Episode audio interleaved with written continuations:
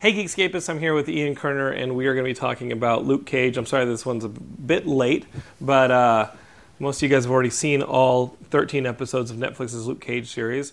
Uh, obviously, we're big fans of the Daredevil uh, two seasons and Jessica Jones. And anytime there's a big event like this, like I don't know, the Deadpool movie, or, or did we do Deadpool? I don't know if we did Deadpool. we did Deadpool, yeah. But uh, we definitely did Civil War. We definitely did Batman versus Superman. Mm-hmm. Uh, we try and do an episode with this guy right here, Ian Kerner and get uh, him to talk about it because he knows the nicks and crannies of the character's history. He, uh, you get it, you get the mythos, and you're kind of the resident expert. So here we are on Geekscape.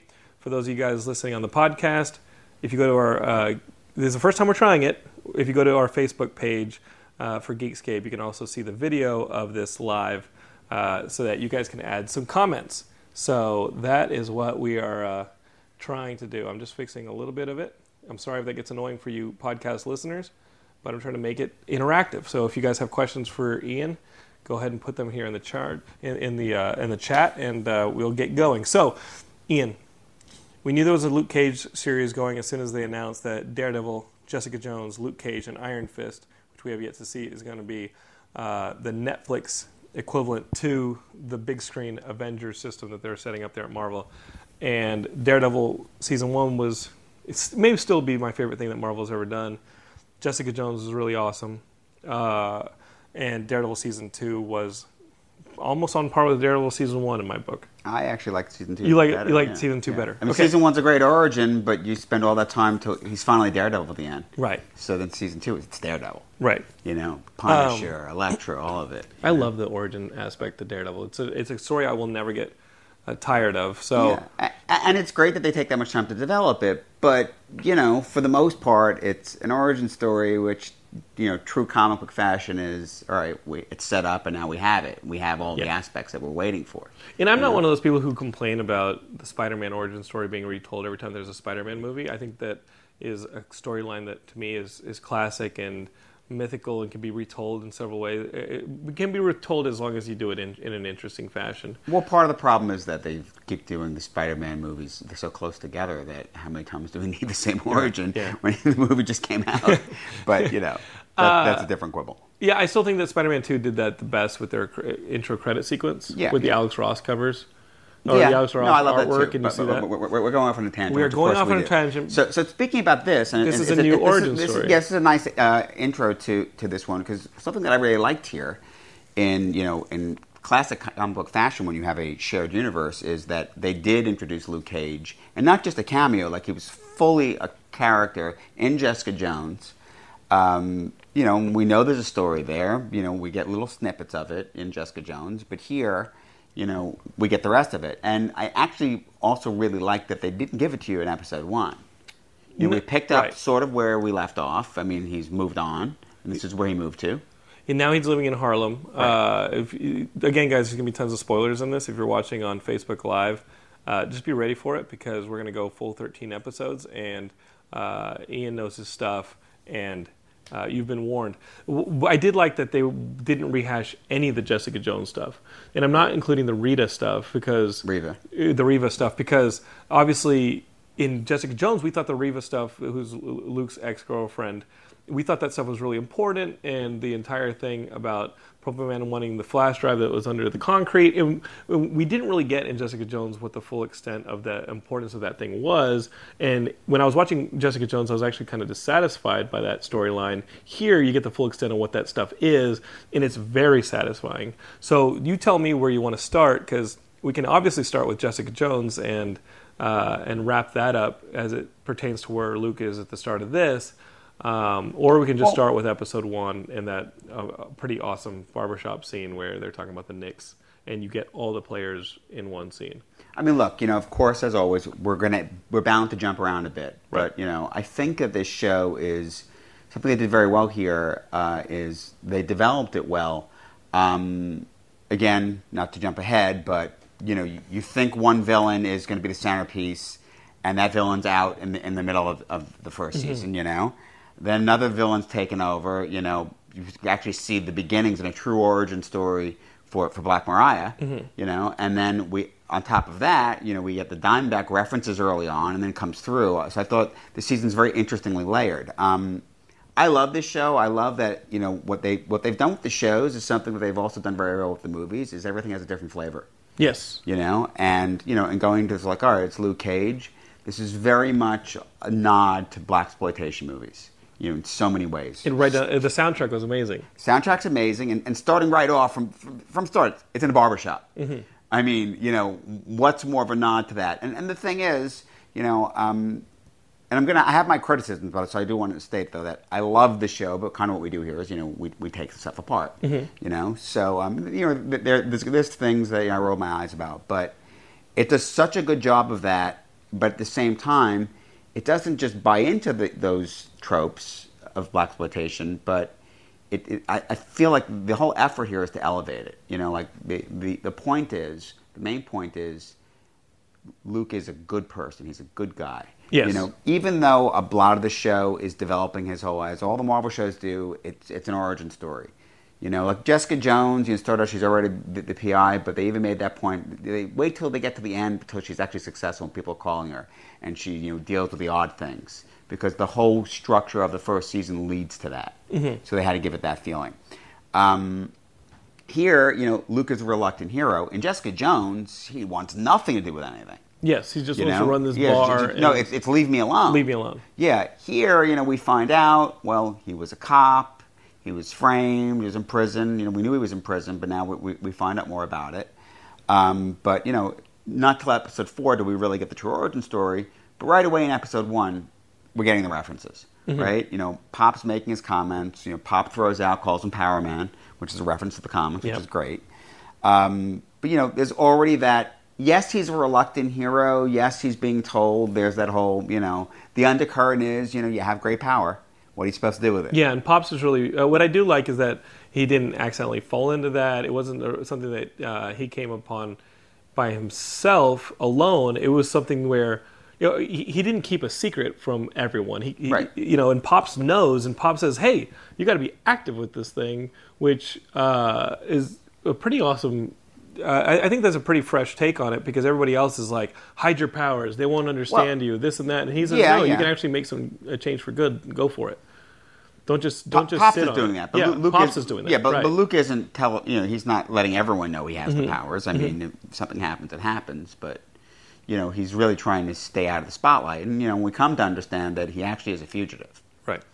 Um, you know, one of my complaints is you have that situation, all that, and it, it seems like there's moments where things that are important suddenly they forget about. What do you Um, mean?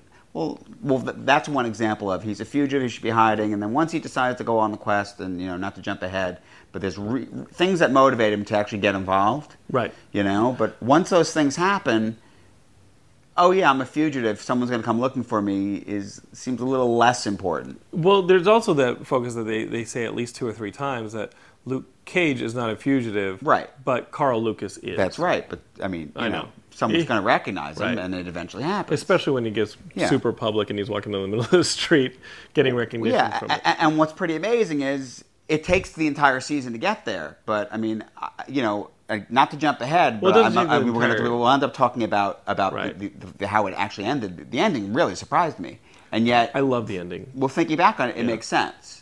You know, The beginning. in it, you- it ended how it had, sort of had to ha- end. You know, Yes. In in you and I talked with, while I was watching it. I took my sweet time, my sweet Christmas time watching this I, thing. I watched it in a day and a half. and the first few episodes, up until episode three, it was kind of hit or miss. I got to tell you, the first episode there was a lot of setup, and even though I enjoyed what I was watching, it wasn't something where I was like, okay, this I have to watch season uh, episode two. Episode two, it got a lot more. Uh, active with the Cottonmouth uh, storyline Yeah. and the stuff in the club, which I was uh, way more into, and you get to see a bit more of what Luke is going to be up against and how he's going to be forced into this corner of having to actually become a hero because he's so reluctant about it, and he's going to actually invest in the neighborhood. And really, the major thing that happens is the death of Pops. Right. Right. And uh, a huge scene. You kind of know it's coming. well, well, well, wait, wait, wait. So, so episode. wait, how do you want to do this? Well, well I'm saying, so, so episode one, I mean, you're right, you know, because right away you, you, you texted me in the middle of episode one and you, you you're finding it a little slow. Yeah, I was like, and the there's a lot thing is, in episode one, it is a fairly long episode. I think it's about an hour. And it's not till the end that there's a fight scene. Right. I was fine with it, but it's very talky, very you know character stuff. I mean, you know, you have your, the whole bar scene. You have the hookup with Misty because it's Luke Cage. Of course, he's going to hook up. Um, you don't actually realize it's Misty Knight yet, Yeah, but I know? love it. but it's great. And she yeah. was super hot, super hot, super cool. Yeah, Uh, and the fact that ultimately you find out that she's Misty Knight, Right. And I mean that episode thirteen Misty Knight that you Oh, yeah. see is everything the fanboy wants, uh, but it's earned. And, it, Yes. and there, were, there are elements of this for the first time in the Marvel universe that felt like The Wire, and, absolutely. and that's what I loved a lot of when, when it Yeah. really starts getting later on in like episode post episode four when you're really kind of getting into the especially the Misty Knight storyline Mm-hmm, in the episode five through about 11, 12, you start to see, you start to really get the Wire influence, especially certain character actors from the Wire Yes. start to show up. But what you're saying about episode one, the well, so, so first of all, I mean, the only the fight scene we get in episode one is awesome. yes, It's a Chinese restaurant. It's awesome.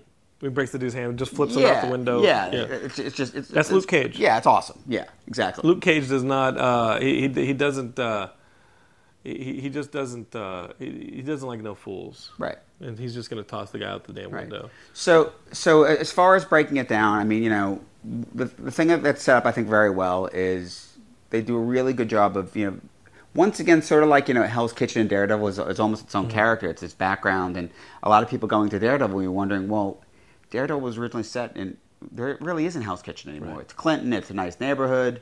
They utilize the fact of, you know, the incident, you know, the whole, you know, Avengers and um, the Chitauri, Chitauri yeah. coming through and wrecking everything. Now it's a bad neighborhood again.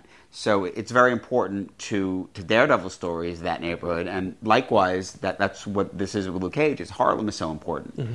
and Pops as a character is important, and you know you realize that you know these kids are there, and you know, the relationship, and people come to Pops, and he's this positive you know role model and influence, you know, and Luke is there, and he's just sweeping up, but he's sort of that also. hmm And not just the good characters. He actually has a history with some of the characters that are the bad characters. Right.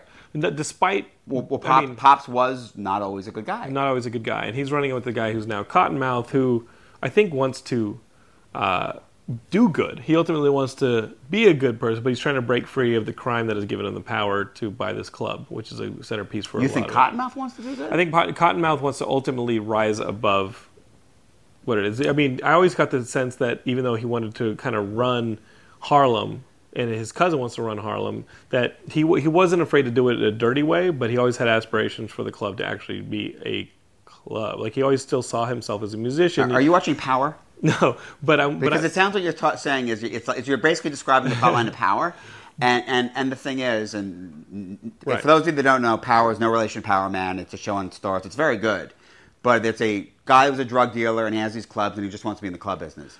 I don't entirely agree with you. Well, what I what I'm saying is, you always have these situations with with Cottonmouth, and you have it many times where, at the end of the day, he's just a musician who wants to play his music. You know what I mean? Like, and, and, and you have those really nice. I, I agree that that, that and especially when you see his origin, which I Right, think was right. equal almost to the Wilson Fisk origin. No, it, it's great, Yeah. but but that's arguably that, that that's his personal tragedy is that Mm-hmm. he was forced into this life. But I don't think he regrets it. Now you think he's just it. the guy who's going to go for it. he's that guy. I mean, did they humanize him a bit to see where he came from? Yes, but that's what he is. And you know, look, he. It's not that oh he wants what's best for Harlem. It's that he wants power. Mm-hmm. He wants to control Harlem. You know, you're you're sort of relating to the whole conversation, and I, I, I feel like what you're saying is more about um, what we see in Mariah. yes. See, Mariah and um, Cornell Cottonmouth are cousins, Mm-hmm. And she sees herself. They came from the same place. You know, um, you know, the um, I guess it was it was Cottonmouth's mother and her aunt, Yes. Mabel. Um, you know, ran things. She was a, a crime boss, but she ran it right out of the house. And um, Mabel seemingly, I'm sorry, um, Mariah Mm-hmm. seemingly is, you know, she's a councilwoman and she she seemingly is clean, other than the fact that Cornell is, is her cousin Right. right? But she's aware of things. It's a, it's a close knit family. Um, and ultimately, what we get, and it's not until I think episode seven that we really get their story, and we see that, um, you know, over sprinkling over those episodes is them communicating and you know everything about you know them seeing things differently. She wants to do things the right way. You know, she wants to be good. He's not afraid of breaking some rules. He, more than that, it's it is just for her, the, the political aspirations are her version of power, the good things, but she needs the money. Right. And the money's coming from him and the bad stuff. But seemingly, she doesn't want to have anything to do with the bad stuff. I don't think he has any compunction at this point in his life. He didn't want to go there. He wanted to be a musician, but this is who he is. And yes, he might wish he was still that, but he's not trying to get back to it. So the one thing that I always thought uh, when watching Daredevil was how much more layered these characters were than their film counterparts. You know, then you see like in the Avengers and like that. They do a really good Well, job. they have the time. in this, but I mean, the Netflix stuff is Yeah. I mean, the way to go. Yeah, I love these characters. Well, because, one of the things we've the said, villains are incredible. Yeah, one of the things we've said is, is it's sort of ironic. The Marvel supposed B and C level characters are actually getting better development because you have the time to develop Mm-hmm. them right. It's less money, and yet, you know, you, you're spending all this time with the characters. Mm-hmm. So, uh, episode one. Uh, at the end of episode one, we understand that Luke is, and he keeps flirting with this idea that he's going to start doing this stuff for cash. They Yeah, keep playing with the, whole joke heroes keeps for being, hire thing. hire thing, and yeah, and he keeps saying, "No, I'm not for hire." Right. Right. Uh, and then episode two is really where uh, you start to see these things come to a head. Like you start Right. to see that like Pops is killed, Cottonmouth is uh, got to he's got to go. He's the bad guy. Yeah, he's definitely Um, the bad guy. I I love when Turk comes back into the series. Love it. Yeah, so, so I love so- that there's shout outs to Daredevil. Exactly. So Turk is a character that was in Daredevil, and he's particularly a character in Miller's run of Daredevil. Mm-hmm. He's sort of this comic relief character. You know, he's a stoolie, but he's always involved in everything. He always knows what's going on. So the fact that he showed up is great. Uh, and that's one of the that one hooked me. Uh, I like the end of it. You really feel like there's some motivation. Number th- uh, episode three started to dip a little bit, but episode four. Once you watch episode four, which is the prison uh, origin of of uh, of Luke Cage, then you're in. Absolutely. Like Yeah. that, that's pretty awesome. They Oh, did a loved it. really good job of not only setting up like the prison rules, and you still don't know why he was framed. You don't still don't know what. what Yeah, you don't know what he was him. framed for, that's And true. I and I and I found that a little bit frustrating, but it was worth doing because the payoff later on when you finally meet Diamondback is worth it. But uh, the whole idea that when when they start setting him up for this tank that they're going to experiment on him, and they put the second they put the helmet on, the second they clamp the, the, Right. the wrist things on, you're like, Yeah. I see where this is going. Yeah, yeah. Because so basically, it's. I'm sure a lot of uh, the, the listeners will know this, but they do a full-on nod to uh, Luke Cage's Power Man's um, classic '70s costume. You see him in the costume, Yeah. and he sees himself in the window, And he thinks the guy says, look ridiculous. You look like a damn fool, yeah, yeah, which is awesome. yeah. You- you- that costume is so bad Yeah. and so set in its time. Right. A tiara and bracelets, a yellow shirt, How the fuck are they ever going to adapt Right. it to a modern and, day? and, and the afro. yeah, and they, they did it, and Yeah. they addressed it, and they dismissed it about Yeah. as well as anybody would have dismissed it. yeah, it was great.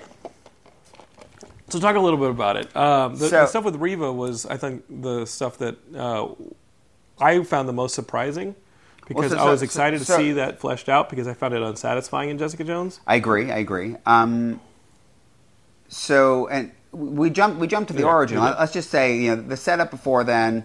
Um, they do a whole thing with a, a weapons deal, and you know this whole thing with you know Cottonmouth being betrayed and trying trying to find the guy, and it lead, turns out to be one of the kids in the barbershop. He ends up at the barbershop. Pops is killed. So now Luke has a motivation, you know, to go after stuff, and he has an idea. He goes after the stash houses, and it's all about getting Cottonmouth to go to his Plan B, which is you know this Crispus Attucks place, which is like his fortress, but you know where he's going to put all his money, and Luke busts in there, and basically Cottonmouth loses all his money. So, um, so And, that, and Big Yanks wants to point out that he also got the chain belt. yes, yes, Thank you. Thanks, Yanks. So, um, so uh, as far as it goes, you know, uh, there was an interesting moment for me um, that so Luke actually takes some of the money. I was like, okay, that's interesting because he's been saying he's not a hero for hire. He takes money, and then he gives some to his landlady. You know, because uh, ostent- ostensibly, it's you know, I mean, her window is broken. He owes her money, so there's a little bit of that leads into Cottonmouth actually blowing up the place. That's the end of episode three, leading to episode four. And Right. they did this juxtaposition of Luke in the wreckage with her, as well as doing the prison scenes. Um, and you know, I kind of felt like with the whole thing with taking the money and then giving it to her and all that, you know, I had this feeling like, all right, well, were they going to do a little bit of a Robin Hood thing, Mm-hmm. you know, taking the money, that kind of thing? And I sort of felt like, all right, that kind of went away. Sure. You know, they never really established the hero for hire thing, which is fine. Maybe that's not where they're going with him. Well, they save it for Danny. I can't. uh, Ultimately, at the end of the series, I expected the barbershop to be turned into the storefront. that's what I thought too. Hire, Exactly. right? Exactly. So, And so- you're hoping that it will end with that kind of a positive right. ending so, so to move forward. Jonathan's reference being that Pops died, he left the barbershop to Luke, so that's kind of what you think it's, it's going to be. Right. Which is very much like that storefront thing that in the comics is what Daredevil, what you know Matt and Foggy had, Mm-hmm. the storefront law office. You know, so I, I was thinking that also. Likewise, when they th- introduced the theater, not to jump ahead, Yes. I figured it was going to be, you know, they, they would do something with that, that's a nod to the theater, but it wasn't. Uh, I need to address before we get any further that uh, the character Shades Yeah. just made me laugh every time he's on. So, so, so I'm, I'm glad you brought up scene. Shades. So, I like Shades, but, But when- Shades when- is- when he for you showed up- who've been listening to Geekscape or Geekscape games, you know that Shades is our nickname for people who are assholes. Uh, whenever you, there's a camp out, yeah. the shady people who would show up and Okay. Mm-hmm. try and buy amiibo from uh like Toys R Us. There was a guy in sunglasses that I almost got in a fight with in a Best Buy. Okay. Uh, and he was wearing sunglasses the whole time. We called him Shades. So the fact that there was a character named Shades from the comic that was in this series prevalently uh, made me giggle every time he was on screen. Well, well, let me say a couple of things in regards to that. First of all, you know, one of the things that the show has done is they really went back to the very first issues of Luke Cage, and they expounded upon characters that weren't giant characters. They did a lot more with them. They're doing a lot more with them, but all these characters are from from that era. Um, Shades is an interesting history ultimately because of you know who his son ends up being. Uh, He's, his son is Victor Alvarez, Okay. who's the current Power Man oh, cool. who, who's trained by Danny and is in the new. Maybe they're going there. Just kidding. Well, that's just it. Is you know you get the same thing like in Age of Ultron, where it's you know Doctor Cho is Amadeus' mother. Mm-hmm. This is stuff that would be way, way, way down the line. So it's just it's more of an Easter egg than anything else. but ultimately, when you start hearing things like X23 showing up in Logan, yeah, it, it then it's happen. like, oh, this is going to happen. And at what point are they going to renegotiate with, uh, you know, the current Hawkeye actor and be like, you know, let's just go with the Kate, Martin, Kate Bishop, yeah. the Kate Bishop uh, Hawkeye, and let's just go with that one. it, it, it certainly can all going to happen. You look look forward to a female Thor, people, because it's it's going to happen. Don't you think? I probably yeah Yeah. yeah So getting back to Luke Cage, uh, we're now at episode four. Right. So, um, so speaking about episode four, so they they put him in the prison. Um, we see the challenges. He's you know they do the whole again the black exploitation thing about you know the the fighting of you know, you know, black man in prison has to fight you know that whole thing. Um, they make it about you know Luke has this instinct to protect someone. He won't do it for himself, but you know they're threatening you know the guy that he's befriended. Then they're threatening Reva, so he does it. Uh, but he's still trying to collect evidence. So he gets hurt. He gets beaten up really badly by Shades and this guy Comanche. And Reva now, you know, she, they've developed a connection, and she goes running to the doctor. Oh, you have to save him. So of course, you know, there's some experiments they're working on. And right here, I'm thinking to myself, all right, so clearly she's involved because Yes. she knows all about it. Um, and you know, they did something I thought was really odd. I'm gonna get you to sit a little closer for the No, they- they did- Facebook they- Live, they- so did- Yanks can see your face. they, they did something that I thought was a little bit odd. Um, it was an odd moment for me, which was when um, what do you call it? When um, was it uh, Rackham was the guard? That's the bad guy. Yeah, yeah, the yeah. bad guard who yeah, comes yeah. in and So- destroys so the experiment. Yeah, yeah. So I found that odd because I'm thinking to myself, what what I'm struggling with is, all right, what's the agenda? If they're doing these experiments, well, someone's paying for these experiments. Seemingly, you know, the company that you know we we know from Jessica Jones, it was probably the same company was involved with whatever caused Jessica to get her powers, which will be set up for Jessica Jones season two, Okay. is is going to be involved with what happened to Luke. I didn't even think about that. Yeah, it's going to be a similar process. So for me, I was going like, all right, well, obviously there's money involved in the fight stuff, but you would think that there would be some kind of hierarchy. Like, what is this guard actually coming in here and messing with these experiments? They must be worth so much money. I found that a little mm-hmm. bit odd. It sort of took me out of it for a minute there. You know, it was it was it was so like, oh, this guy's going to come in and cause an explosion. You know, but I mean, fine, but you know, you know what I mean? The whole time I'm watching the, the the explosion scene, I'm just thinking, "Hey man, he's got those bracelets and that tiara on. Right. We're gonna watch some something funny and cool." And when he punches out of the wall, you get it. Yeah. In the meantime, the you know he's trapped under this rubble in the modern day, uh, and you're waiting for him to come out, knowing that not only is Misty above there, but half of Harlem is waiting for them to emerge, and it really is the emerging of this hero. And at the end of it, Yeah. you do have him say, "I'm Luke Cage," and there we go. We have the birth of it. Yeah, I'm Luke Cage, and, and he's showing how badass he is. See, they're giving us hearts on Facebook Live. That's probably Jeremy Shepard That's nice. right there. That's nice. I like That's you, sweet. Jeremy. Way to go. so keep going. Let's go. So, um, And he says Marvel movies only. He's never made it through an actual Netflix series. And we just started talking about how much uh, we love uh, the Netflix series and how much more depth you can give the characters oh, than the there's Marvel no movies. question. There's Yeah. no question. Well, I mean, I think Civil War is still probably the best thing that Marvel did has done on the on the, on the screen, Yeah. the film screen. But these Netflix series are doing the. If you if you read comic books and you see them as serialized pieces of entertainment, the comics are the way to go. Uh, the Netflix series is the way to go Absolutely. because you're getting that kind Well, of 'cause- level of depth. Because the comic books these days, they can take their time to tell a story, Right. and that's what you get in the shows.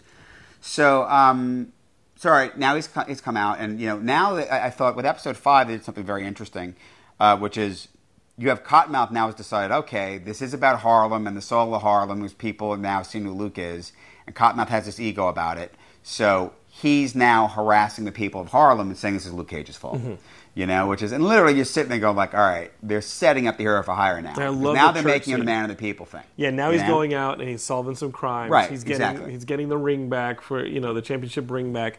Uh, and I think so, episode five, I, I love the ending of it, where it's basically Cottonmouth and Luke going up against each other through preaching at Pops' funeral, Right. Which is which was really well written. It was and yeah, really good. It was really good.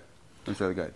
The other thing is they bring Claire, who's the night nurse, Mm-hmm. into the show at this point. Which and so, so what did you think of the scene? where She's you know, comes up the train and she gets mugged and she goes and, and chases Beats the, the guy shit down. out of the yeah, guy. Yeah, I thought it was funny. yeah. I thought it was great. Uh, she still kicks ass. I mean, this is someone who ultimately will be stitching up, you know, the defenders and any other street vigilantes who come and Right. for her for help. Uh, but uh, yeah, she's got to be able to kick some ass. No, it's good. Yeah. My thing is, some people are only watching Luke Cage. Some people are only watching Jessica Jones. Some people aren't watching all of it. So you don't get to see that she has a relationship with Matt Murdock that was romantic. so what what they do well is every one of these shows, and even to watch Daredevil season two, you can watch any of them without watching the others. Mm-hmm. But this connective tissue between all of them, and I, I know several people. That, a lot of people jump to watch Luke Cage, and maybe they didn't finish Daredevil. And I said, you really should. If you're gonna watch the other stuff, you should watch it in order. If you don't, you don't. It's fine. But if you do, there's things that pay off. Right. You know, like you know, Blake Tower shows up. You know, Claire references her stuff Mm-hmm. Yeah. from before. You know, there's And you don't, connective you don't get who Blake The Tower way- is unless you yeah. watched uh, Daredevil season Right, two. Mm-hmm. or, or Jeri Hogarth showing up in you know Daredevil season two. If you haven't seen Jessica Jones, you know Right. it's it's all that connective tissue happens. You know, so uh, yeah, I mean, and Claire obviously throughout everything. Yes. You so, know? Episode five, and that has one of my favorite endings in the series, or in in any of the thirteen episode because that is so well written, Mm-hmm. and you get Luke choosing peace and inspiration over just putting fists in people's faces, Right. and you realize the kind of person that. The, the difference between him and just some wrecking ball because it's so easy to write Luke Cage as a wrecking ball character, Yes. but that's not how he's going to win over a community, and that kind of attitude is actually what's going to work against him later But on. what's also interesting in the episode is he makes that statement, but Misty calls out that it's great. You know, those are nice words, but you've declared World War 3 Mm-hmm. and you're bulletproof, but Harlem isn't. right. So Now great, you said that, but that's not what's going to actually happen. So season six, uh, so episode 6 Mm-hmm. You get uh, Well, First, it opens up, you get the Trish call out. yes, you which know. I thought was awesome because I'm like, Yeah, okay, very awesome. there we go, we got Hellcat back on the radio. Right. So, so one, once again, a character from Jessica Jones, Patricia Walker. Trish on the show in the comics, she was always Patsy, um, who's actually um, Hellcat. one, yeah, Yeah. Well, more than that. She's one of the lo- longest run Marvel characters around. Okay. As Patsy Walker, she had her comic. There, there were comics geared at, at girls going back to the 40s. So Patsy Walker was like in three different comics. So Okay? she's almost up there with Captain America and Namor. Yes, as as yes, and date- so, predating so, the so her comics Four. got canceled. I think it was like 1968 or Mm-hmm. something like that. And then they moved her over. Um, you know, they had um, created uh, originally uh, the Greer Nelson character was the cat, Mm-hmm. and she had this costume. And I think it was in Avengers 134 by Steve Englehart who had written the cat books. Um, but because I know it's a, it's a Patsy gets the costume becomes Hellcat. It's also the issue where Beast joins the Avengers. Well, uh, And- Jeremy Shepard just said the knowledge of both of you in regards to comics is simply uh, unparalleled. I used to, I, I used, to, I, I was raised on on uh, reading comics, but no longer something I get to do. Uh, Jeremy, it's just this guy. It's Ian right here. You were saying, I So- just thought it was funny you were saying that, and he's writing that. Oh, so so anyway, so you know the thing is that for for people that know comics, I mean, well, Patsy Walker said she was with the Avengers, then she went into the Defenders, mm-hmm.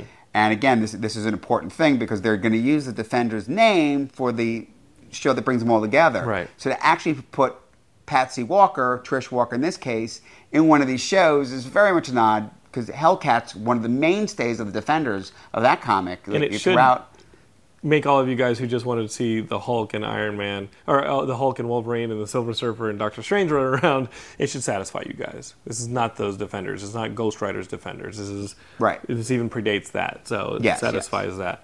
Um, so you have that. Now you have the uh, introduction of. Uh, now you have Cottonmouth stepping up his game. He's going to turn Harlem against Luke Cage. Mm-hmm.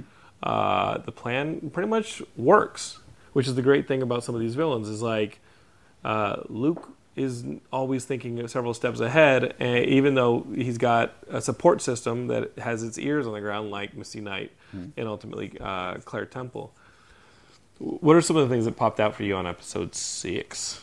Um, well, first of all, there's a great line from Mariah. So once we have this interaction with Mariah, as I said before, you know, Mariah is there. She's talking to her cousin about what he's dealing with. You know, for her, it's about the money because she needed the money for her campaign.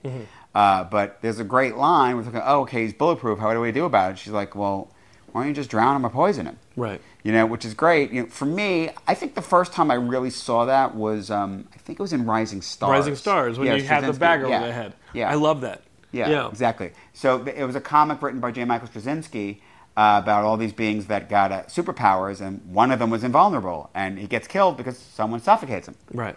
You know, because okay, he's invulnerable, but he breathes. So yeah, I mean, it's great. It's really smart, and I thought it was really odd though that they said that they throw it away, and then they do nothing with it. Right. Then it just Um, becomes about a bigger the- bullet. It's about the Judas bullet. Yeah. Which is something that uh, well, I, I geeked out in the episode one when all of a sudden they were starting to talk about Hammer Technologies Uh-huh. because I think Sam Rockwell in, the, in Yeah. Justin Hammer was a villain that. Hey man, so he was Well- an Iron Man too. You can still use him. He's a good. He's Well, a solid and, that- and that's just it. villain. Yeah, that's just it. Is that these Netflix shows, you know, Marvel TV and Marvel films, you know, th- there's a certain there's a division at the top there, Mm-hmm. but they are in the same universe, and so they, they do a good job of at least referencing things. Right. You know, they pretty much, you know, with, with these shows, they always reference the incident because it's New York, and how could you not reference the incident? It's so bad what happened, the Chitauri invasion. You know, I mean, so much damage, all that. It, it's of course it's affecting the city. I think And that's luckily, organic. But- luck, luckily, the Avengers kept it to like six blocks. seemingly.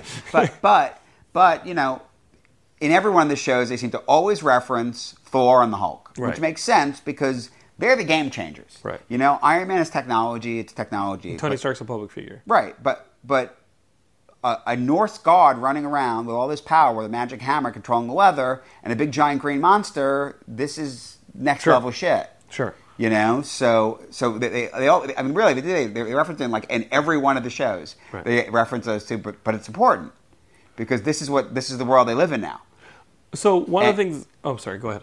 And and so so speaking of Hammer, it's like it's the same thing. It's okay.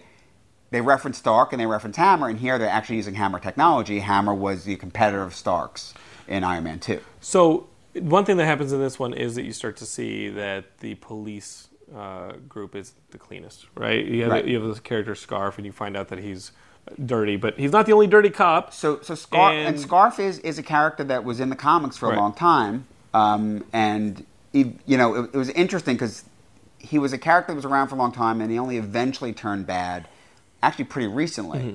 You know, um, in uh, you know, the the Daredevil, you know, when Daredevil was running the hand, that that whole thing. Yeah.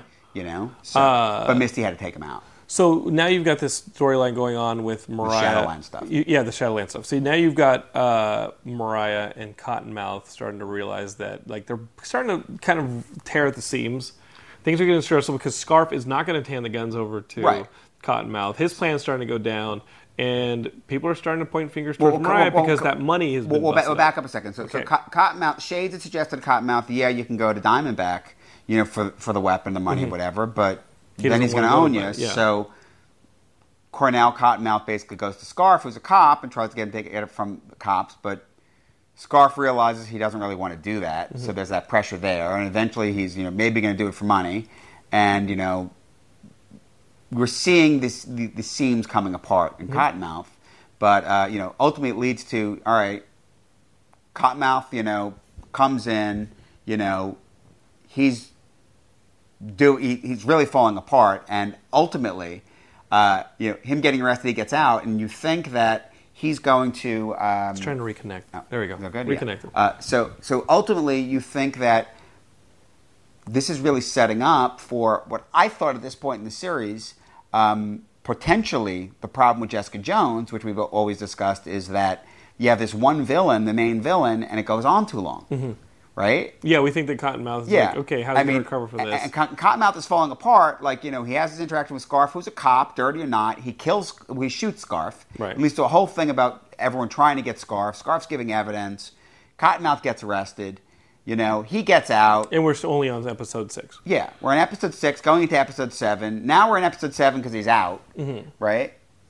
Uh, so he's out, and now we get the, the look back that I referred to earlier about you know Mariah and Cornell's you know life and their beginnings, and it, it does a really good job of, of humanizing him to a point. You see, Cornell was a good kid. You know, his mother forced him to kill his uncle, who we also come to find out Mm-hmm. Was molesting Mariah. molesting Mariah, and um, you This know is heavy shit that's not going to happen on the Marvel like big screen movies. Right. Yeah. the PG No, films aren't going to deal with this. And that's just it. You know, you watch the show, and yes, Luke Cage is bulletproof. Other than that, it's a really good drama, and it's a crime drama, Mm-hmm. and you have all this stuff happening, and you know, it's. I mean, I think it plays really well that way. So at the the big thing that happens in this is that Mariah she cracks, she kills Cornell. Well, well, Cornell gets in her face, basically saying, "Oh, you've had it easy," and she loses it. And yeah, and that's just it. She goes nuts, pushes him out a window, which is from his office. It's in his club. He falls to the bottom. She goes down, not even go, not even remorseful at this point. Picks up a mic stand and beats him to death. right. and it's full on, and you're just sitting there thinking like Black Mariah. And Shade sees it as an opportunity to get in with Mariah. Right. Now that obviously Cornell's not going to do anything for anybody, and um, you have Shade is in the background. But- yeah, but- in, and the weird sexual thing with Shades is that- uh, entertaining. Exactly. I was like, I was like, it's. It's so I, I don't know. It was so. It, I just didn't buy it. I bought it as a manipulation. I, I didn't buy it as sincere. I bought it as him jumping to a more promising contender. Did you think I- that's what it was? Because I thought that he was always he was flirting with her before there was even a sign of that. I Shades works both sides. I mean, you were not in that Best Buy fighting for that amiibo when that guy burst through the doors. The second they opened that Best Buy door, that little fucker went running. Okay. All right, I've never been elbowed for a toy before. Okay. shit could have gotten heated. All right. All right. Okay, so continue. So yeah. So I mean, for me, I mean that that moment when she does that, I was like, holy Yes. crap! Like I, I just couldn't believe that. And and right there and then, you know, the, the character you thought was the main villain, he's dead. He's out. It, it's the, the, the show's not even halfway through the season.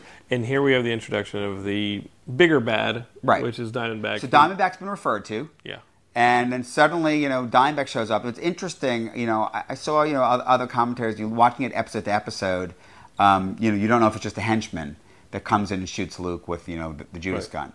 I knew right away it was Diamondback because I knew who was playing Yeah, I Diamondback. knew the cat. Yeah, so did You I. know? So, um, but, you know, now for me, as soon as he's, right away he's quoting scripture, and, and I went, oh, it's going to be his brother. right. Oh, really? You got that right away? Right away. Huh.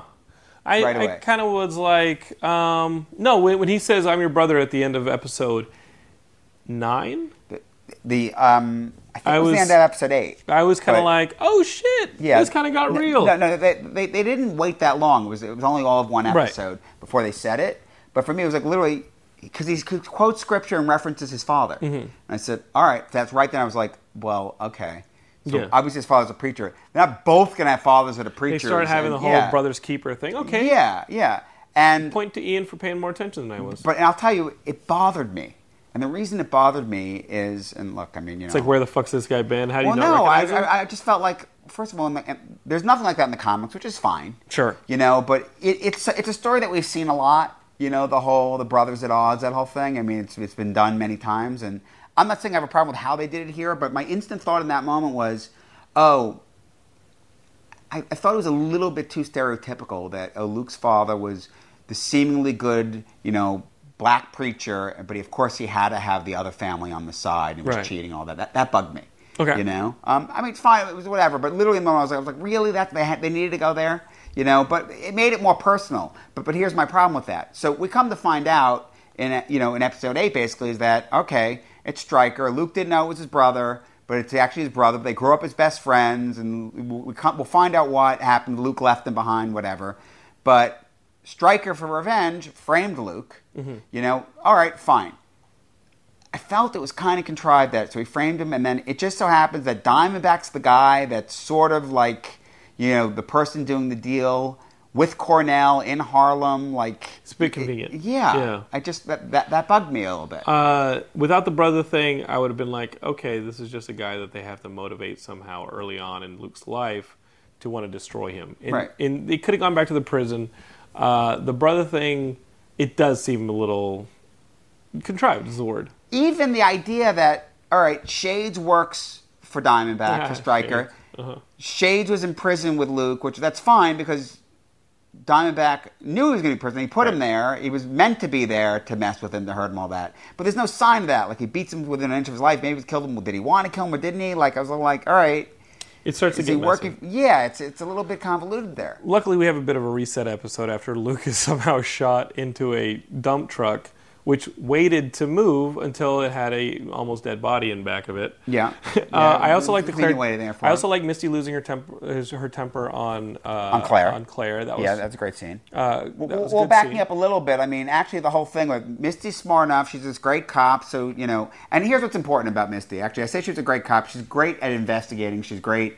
You know, they do this whole thing where she, you know, recreates the whole thing in her head. Yeah, um, ghost whisperer. but but you know, I I think what's important is that she's not actually a great cop. She has some great skills. Yeah, And she's a very bad temper. She's actually But- kind of a bad cop, as Yeah. in episode thirteen. Yeah. uh, she really cooks the goose on that stuff. Yeah. Um, but but but what, what we're seeing is who Misty Knight's going to become. Right. Because she's going to become with Colleen Wing, the Daughters of the Dragon, sort of PI protection. a badass yeah, Afro chick who's Yeah. gonna not take no lip. That's right.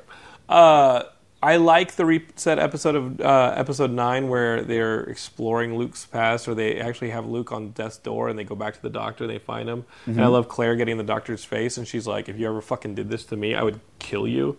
Uh, it felt, Yes, I like it a lot. felt a little trial of the Incredible Hulk when he breaks out. Yes. of, That- out that- that he- scene very Dude, much felt like that. He's like But- all this br- all this machinery. He's like, ah, Well- he's like tearing through the barn. Well, the other great moment there is the doctor's assessment of Claire that she's so brilliant and you know she should be with him Yeah. and she can do all this stuff. There's a million things we could do together. Yeah, but but it's important for where they're going with Claire's character. Now they've pushed her out of the hospital, but the the, the fact that we know that in the, in the comics it's a night nurse who clearly has to have doctor level ability. Right. She's more than just a, you know a and, you know I don't Beyond just doctor a level ability, she has Yeah. to deal with people with superhuman skin. Exactly, and she's she's so good at this stuff. So clearly, you know, they established that wow, okay, she's really is brilliant, and she's next level and all that. Mm-hmm. So I think that's important.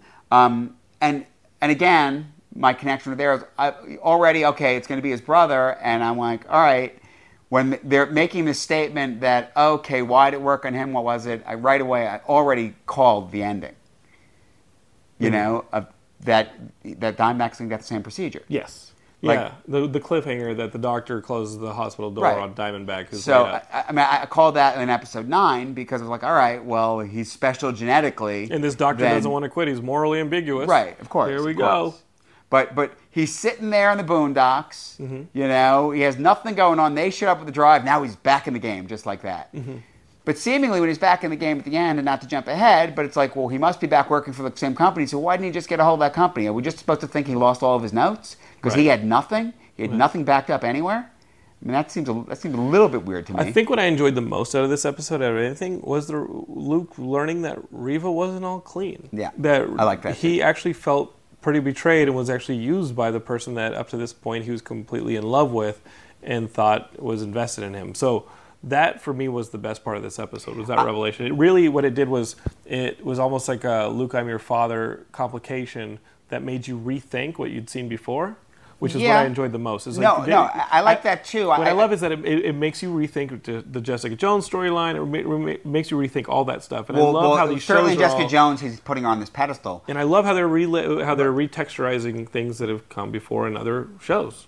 Yeah, It's yeah. all really one show. This Netflix stuff no, is really all one show. I agree with you, and, and that's what's great is that it's not like you're expected to watch four shows that are on at the same time. You know, you're literally like one show comes out. You know, it's Mm-hmm. 13 episodes. Take your time, watch them all. You know, in a binge, up to you. You only get two of them a year. Big deal. I mean, it's pretty much now. the yeah, but even so, it's pretty much the equivalent of what one show would be. Right. You know, on an, on network, right? So, um, I think you know, on the Reva thing, yes, his context is different, Mm-hmm. but we know that she really did fall in love with him. She really did regret all those things. She really did, you know, she wanted him to do things with the powers, and she, you know, she did have a good heart and all that. So, I think it's, a, it's probably a place Luke eventually gets to. Right. Um, that uh, the demonizing of Reva is, you know, I, I think it's important that he, she's no longer on a pedestal per se, but it's not like she was like this horrible person. and Luke gets smarter also- for it. Yeah, Like, yeah, I agree. becomes a more a, a better hero because of it. Uh, episodes uh, ten or eleven it may have one of my favorite scenes in the entire. I mean, this is one that you already saw coming because you had knew the whole brother Diamondback thing, and we already know it by that point. Um, but I love the one take master where Luke as a Luke walks into the church that's been tear, torn down. Mm-hmm. His POV turns into that of the little of young Luke who goes in, and there's a long shot in there where young Luke comes to the door and realizes like He's watching his- the father with- with- yeah, awesome, with and then the she yeah. comes out and gets in Luke's mother's face. They have Yeah. a falling out, and young Luke is sitting there being like, "Hey." And then older Luke, Luke is sitting there with a with a tattered Bible, seeing his memories play out in front of him. I thought Mm-hmm. That it was was very so, well done. I loved Very it. well done, yeah. I loved it. Um, that, that that kind of stuff was something that um, I think they do really well in the Netflix series, almost out of ne- necessity, where it's like, okay, like in a film, this may not play, but this is textured and layered enough for a TV show to do really well. We Yeah. Mm-hmm. get a few of these. Maybe we do a couple in this episode. Um, I thought that was awesome, uh, but ultimately, you Well, well the, that. show, the show across the board is very Yeah. creative with the flashback stuff. Yeah. it's every one of them is very well done. Um, but we got to get back to the action, and you know that Diamondback is somewhere in New York in Harlem taking things over, and Right. we're going to work our way. And, and he and, and he's the- there. He's, he has these power gloves, and he's he's setting up Luke, Mm-hmm. you know, and doing everything he can to make him look, you know, worse and worse. Yeah, he's got the power glove. He's Right. acting like Luke.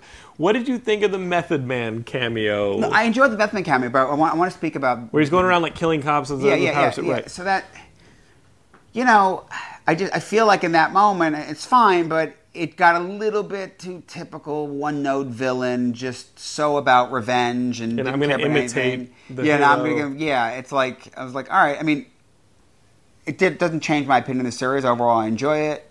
But you know, so you know, Luke has to eventually come, and you know, of course, it has Clear to end up with a big fight. Yeah, you But know, only Method Man can clear his name. Right. Well, no. So that was just it. So the, there's a great scene where Luke saves Method Man playing himself, you know, in a bodega. I did like it. It was a little cheesy, but I liked it. No, but it's fine. But, but actually, what I really like about it is what, what it leads us to is this notion of that, you know, Harlem gets really behind Luke Cage, and people start running around. The cops are looking for him. You know, they know, oh, you know, he breaks up something, he gets shot. He's always wearing a hoodie. You know, there's a joke about how many hoodies does he have. Right. You know, because they get bullet ridden. So then everyone in Harlem starts wearing hoodies with like seemingly bullet holes in them. Right. You know, which and we, we, we actually jumped over the fact that since a cop gets beat up, you know, now of course the cops are rousing everyone in Harlem, and there's police brutality and all that. And I thought it was so, it, it was yeah. it was topical and it didn't Yeah. overdo it. No, I thought they did a great job of that. Yeah. But, but for me, the whole thing about you know the everyone running around in, in the hoodies is they're doing the Spartacus thing. Mm-hmm. You know, it's a little nod to oh they're looking for Luke, and everyone looks like Luke. Right. You know. Um, so the main thing that happens in the uh, episode eleven going Oh, that, that's, 12 it. It's another thing they did that was an interesting choice. Oh. Is they, they have a cop who you know there, there's a kid who is the uh, son of a lawyer that they introduced that was hitting on Luke. Right. And uh, you know might have information where Luke is. Cop beats him up, and I think they very carefully made sure that the cop that beat him up was African American. Right. You know, Um, so, so they went as far as to say, "Oh, it's Harlem and the minorities against the police," but they didn't push it completely over. So the main thing is that this, these episodes end up in this big shootout and hostage situation at the club, Right. Where the shit hits the fan.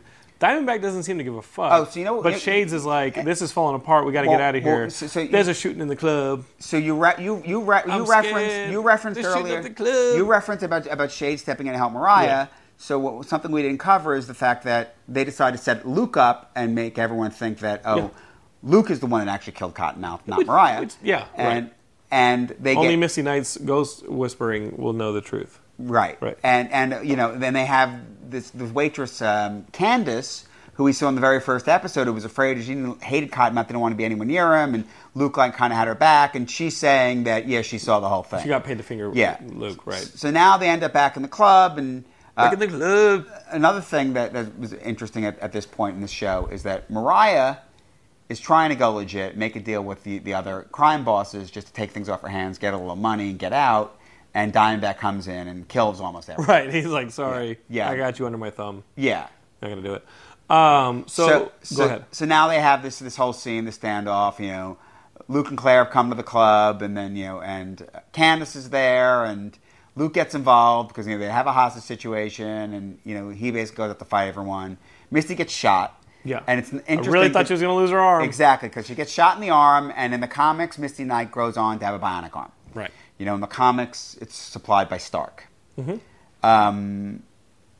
And it's like a Winter Soldier arm. Yes, She's got yes. this badass well, Winter Soldier arm. long before he Winter Right. Soldier was around. Right. But yes, so she has this bionic arm. So literally, as a comics fan, you go like, "Oh, Misty got shot in the arm. Is she going to lose the arm?" But they do. They, they give this great bonding scene with her and Claire. You know, and, and Claire trying to you know. Save her. save her. And uh, you know, then there's a good scene with Luke you know, talking to her and everything. Uh, you know, pretty much. I mean, that that's really for me. That's the moment where, all right, Misty's really because Misty's fighting it back and forth. You know, does she have to go after Luke? She sort of knows it's not him, but she's getting kind of getting duped into thinking maybe it is. At this point now, she just knows. Right. You know, and, and that's good. And she knows he's good. Yeah, yeah, he's a good guy, and he's trying to. Yeah. Uh, so they get out of the club, and Luke allows himself to get arrested. And I do like the Misty code. Like, don't do anything stupid Right. before I get back to the uh, precinct. And you know Luke's just going to break out and go on the run. Uh, there's a nice scene between Luke and another officer where he says, "Hey man, like, trust me on this. I'm not the guy doing this." Right. And it culminates with what I Well, well, would by, by the way, go for it. actually, actually, tell me now. Actually, your, your statement about um, Luke getting arrested, Misty lets him know to wait. Right. That's what I'm saying. yeah, Yeah. yeah, because it's, oh yeah, these cops that are arresting you, they have all the guns. Because there's also a great thing that Mariah, and we see Mariah is actually very smart. She's actually said to Diamondback, "Hey, look, you know, you want to do all this criminal stuff. You can make all this money with these weapons and just sell them legitimately to the cops. You now have all these people with superpowers. You have Hulks. You have all this stuff going on. Sell these weapons to the cops, and you know you'll make plenty of money. Mm-hmm. Right. And it's all legitimate. So now the cops. But that's not personal team- enough for him. Right, exactly. to that- some ass. Exactly. But so, so the tackle team have the weapons. So Misty's now let Luke know, well, don't break out now. You know where they can kill you, but back you once you get over the station, you're fine. No Right. one's going to be able to do anything. Um, he breaks out. He goes on the run. It uh, culminates at Pops's uh, barber shop, where they've just painted the place Right. and cleaned it up, and in bursts Diamondback wearing a pretty accurate comic book costume. Wait, wait. At, at at this but- point, at this point, Mariah, Yeah. Mariah's decided that she they need to get away from Diamondback, and they're Right. looking to make a deal with Luke, and With they actually have a file Mm-hmm. That exonerates him. Right. You know, from his original crime, because Mm-hmm. as Carl Lucas, remember, He committed a crime, but he was framed. he was framed, but he broke out of jail, so he still should be in jail. And two things get misplaced in that uh, bursting in uh, firefight sequence that happens with Diamondback. You have the uh, uh, the phone being dropped. Right. It's Misty's phone. It gets taken by Shades. We learn later, Right. and the file gets dropped. And we find out later that it actually just happened to fall under a table, and it gets found. And the cool cliffhanger in episode twelve is that, or episode thirteen is that it is a downer. I love the Yeah. quote unquote well, the quote unquote downer well, ending. Let's just cover. Let's that just, file is sitting Let's there. cover the whole fight thing. yeah, yeah. Diamondback shows up with a RoboCop Right. helmet. Yeah, he, and he the comes in, Diamondback and- and- outfit. Yeah, he, he has those gloves that made him, you know, be able to punch things as hard as Luke. Now he's wearing an outfit that can actually absorb punches. So and turn it around. It absorbs Yeah. the punches and then turns it into kinetic energy. Back Yeah, he absorbs it. Yeah. Right. So he's going toe to toe. It's a real fight for Luke. Um, but ultimately, you know, Luke prevails with all of Harlem watching and cheering him on. And he realizes that not punching back is the way to just let him deplete his energy. Right. The flashback to the boxing is fine. Uh, it was well done. Yeah, Um, punches himself out because he's not, not absorbing the energy. Yeah. Right. Uh, so So, and seemingly, so, so the big fight scene's over. There's still half the episode left. yes, and I was sitting there going, okay, well, what, what do we do And, and episode 13 is not that long. It's only 45 minutes. And the main thing that is happening is that you think that they've won the day. You think that Diamondback's going to jail or slash hospital. Yeah, Luke's gonna be think that Luke's gonna exonerated, be exonerated, good. stuff. But be Mariah hero for hire, still, yeah. what the fuck? Mariah's still working it. And she gets Candace killed. Yep. Uh, who's the witness who can testify against her for the Right. death of, uh, of of Cottonmouth. Yeah. And you have Luke. Uh, you know, he was tipped. They, they, he's still a criminal. That's right. And they show up to bring Carl Lucas back to jail. And um, it was Then all Mariah's work. And they, and they and they also set up the whole. You know, it took a while throughout the show reference. about about Claire and Luke, and now seemingly they're into each other. They're Oh, gonna, about to they're have gonna get do some- something. they're gonna get yeah, some they're gonna coffee. get some coffee. Yeah. Uh, what I love is Claire saying, "I know a really good Right. lawyer," which Right. is Defenders reference all the way. Exactly. So I think that what, we're set up with now is so so Luke as Carl Lucas is it ends with he's going back to jail. Mm-hmm. But I think the setup is, you know, my first thought was, well, hopefully we see off screen. But I thought about it. I said, no, you know what it's going to be? Defenders is going to be eight parts. Yes. So next we get Iron Fist, which, and for me, for the longest time, I was like, Iron Fist with, you know, without Luke Cage, you know, it was only 15 issues you know, of the Iron Fist comic. And then what they did is they merged um, Luke Cage comic. He did 50 issues, and they merged the two into Power Man. The and Iron introduction of Sabretooth this episode is, Fist. is issue, issue 14. 14. I was yeah. going to say 13. And then issue 15 is the X Men with yeah. Wolverine in the Fang costume from Uncanny 108. we do know our shit, over. guys. Um, no, he knows his shit. I know my, close to my shit. so so anyway, um, so Luke's going to prison. I think what's going to happen is we'll get the Iron Fist next. Um, and the owner of the barbershop, the new owner of the barbershop, actually finds the file sitting under the. Uh, no, no, Luke owns the barbershop. It's, right, but the it's- file, the yeah, file is the folder is found. So, so yeah, so so basically, the guy's Luke's friend, who was Pop's friend, you know, basically has the folder. So you know Matt's going to be given uh, the file. So I would imagine my expectation would be in episode one of Defenders is going to be Matt actually working to exonerate him. So that's how they they're going to come together. You know, um, all these things are going to start coming together. I think you know with Iron Fist, we're going to see that he becomes the Iron Fist and he's the enemy of the Hand. The Hand's going to play in a lot there. You know, we know from the end of Daredevil season two that you know it, the Hand have Elektra. That's going to play into Dare, into Defenders Mm-hmm. as well.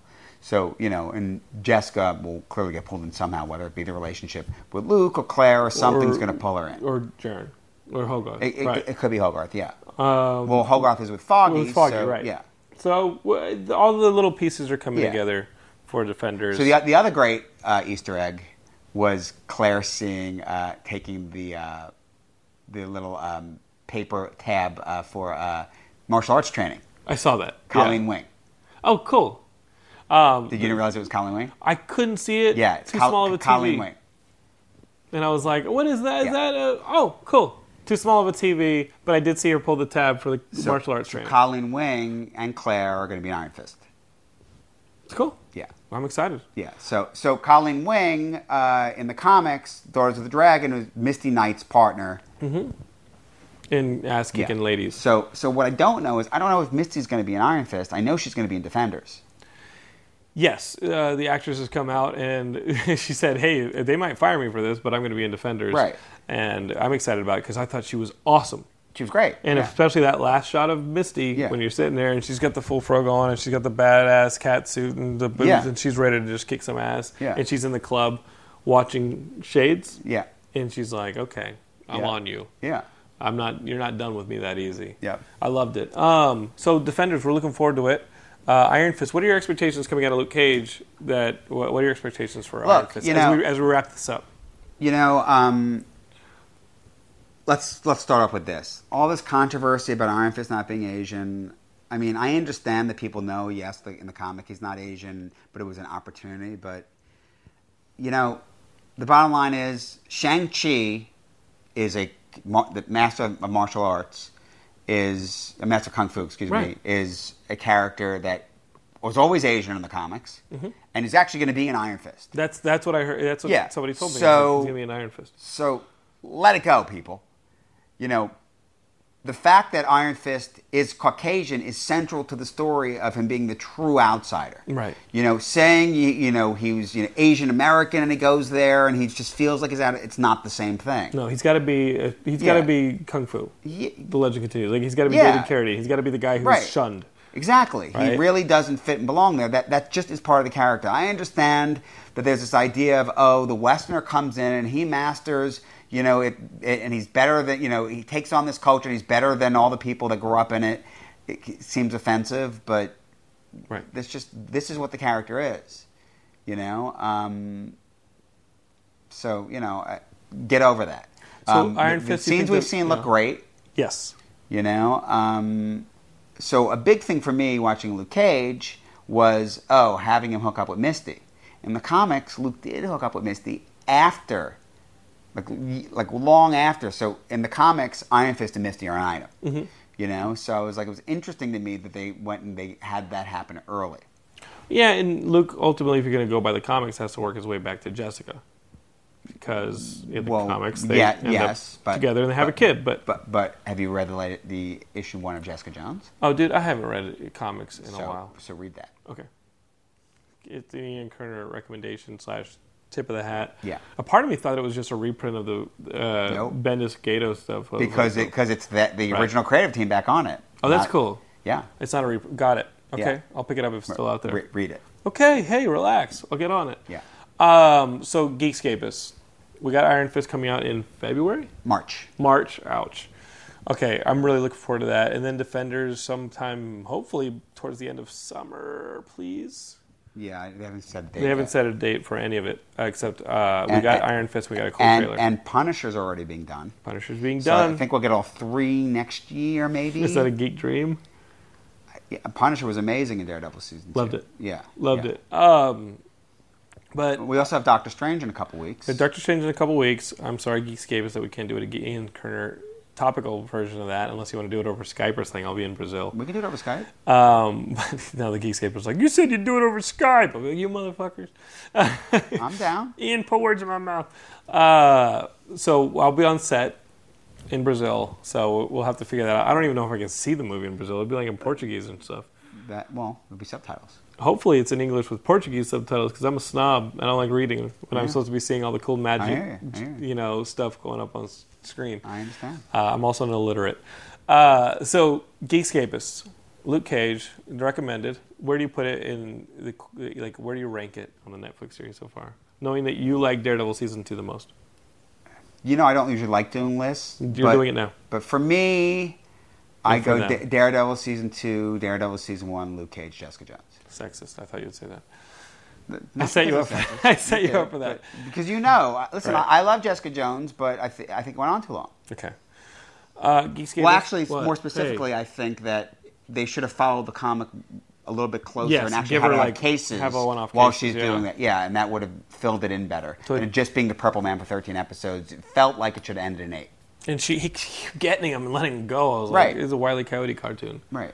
Uh, well, uh, Geekscapists. That's it. This is our first time doing Facebook Live. I'm glad Big Yanks and Jeremy Shepard and some of you guys came and popped your head in. I, I saw Natalie Kipper, one of our writers, pop her head in. Uh, we're gonna. Uh, this is your Luke Cage special. Maybe we'll do another one on Facebook Live soon. Uh, thank you guys for joining us. Look for us on the regular programmed Geekscape episodes of the week, and uh, of course at Stan Lee's. Com- uh, I almost said Stan Lee's Comikaze, but it's now called Stan Lee's LA Comic Con coming up Halloween weekend. Ian, are we going to see you there? Uh, yeah, maybe I'll come. Come walk around. All right.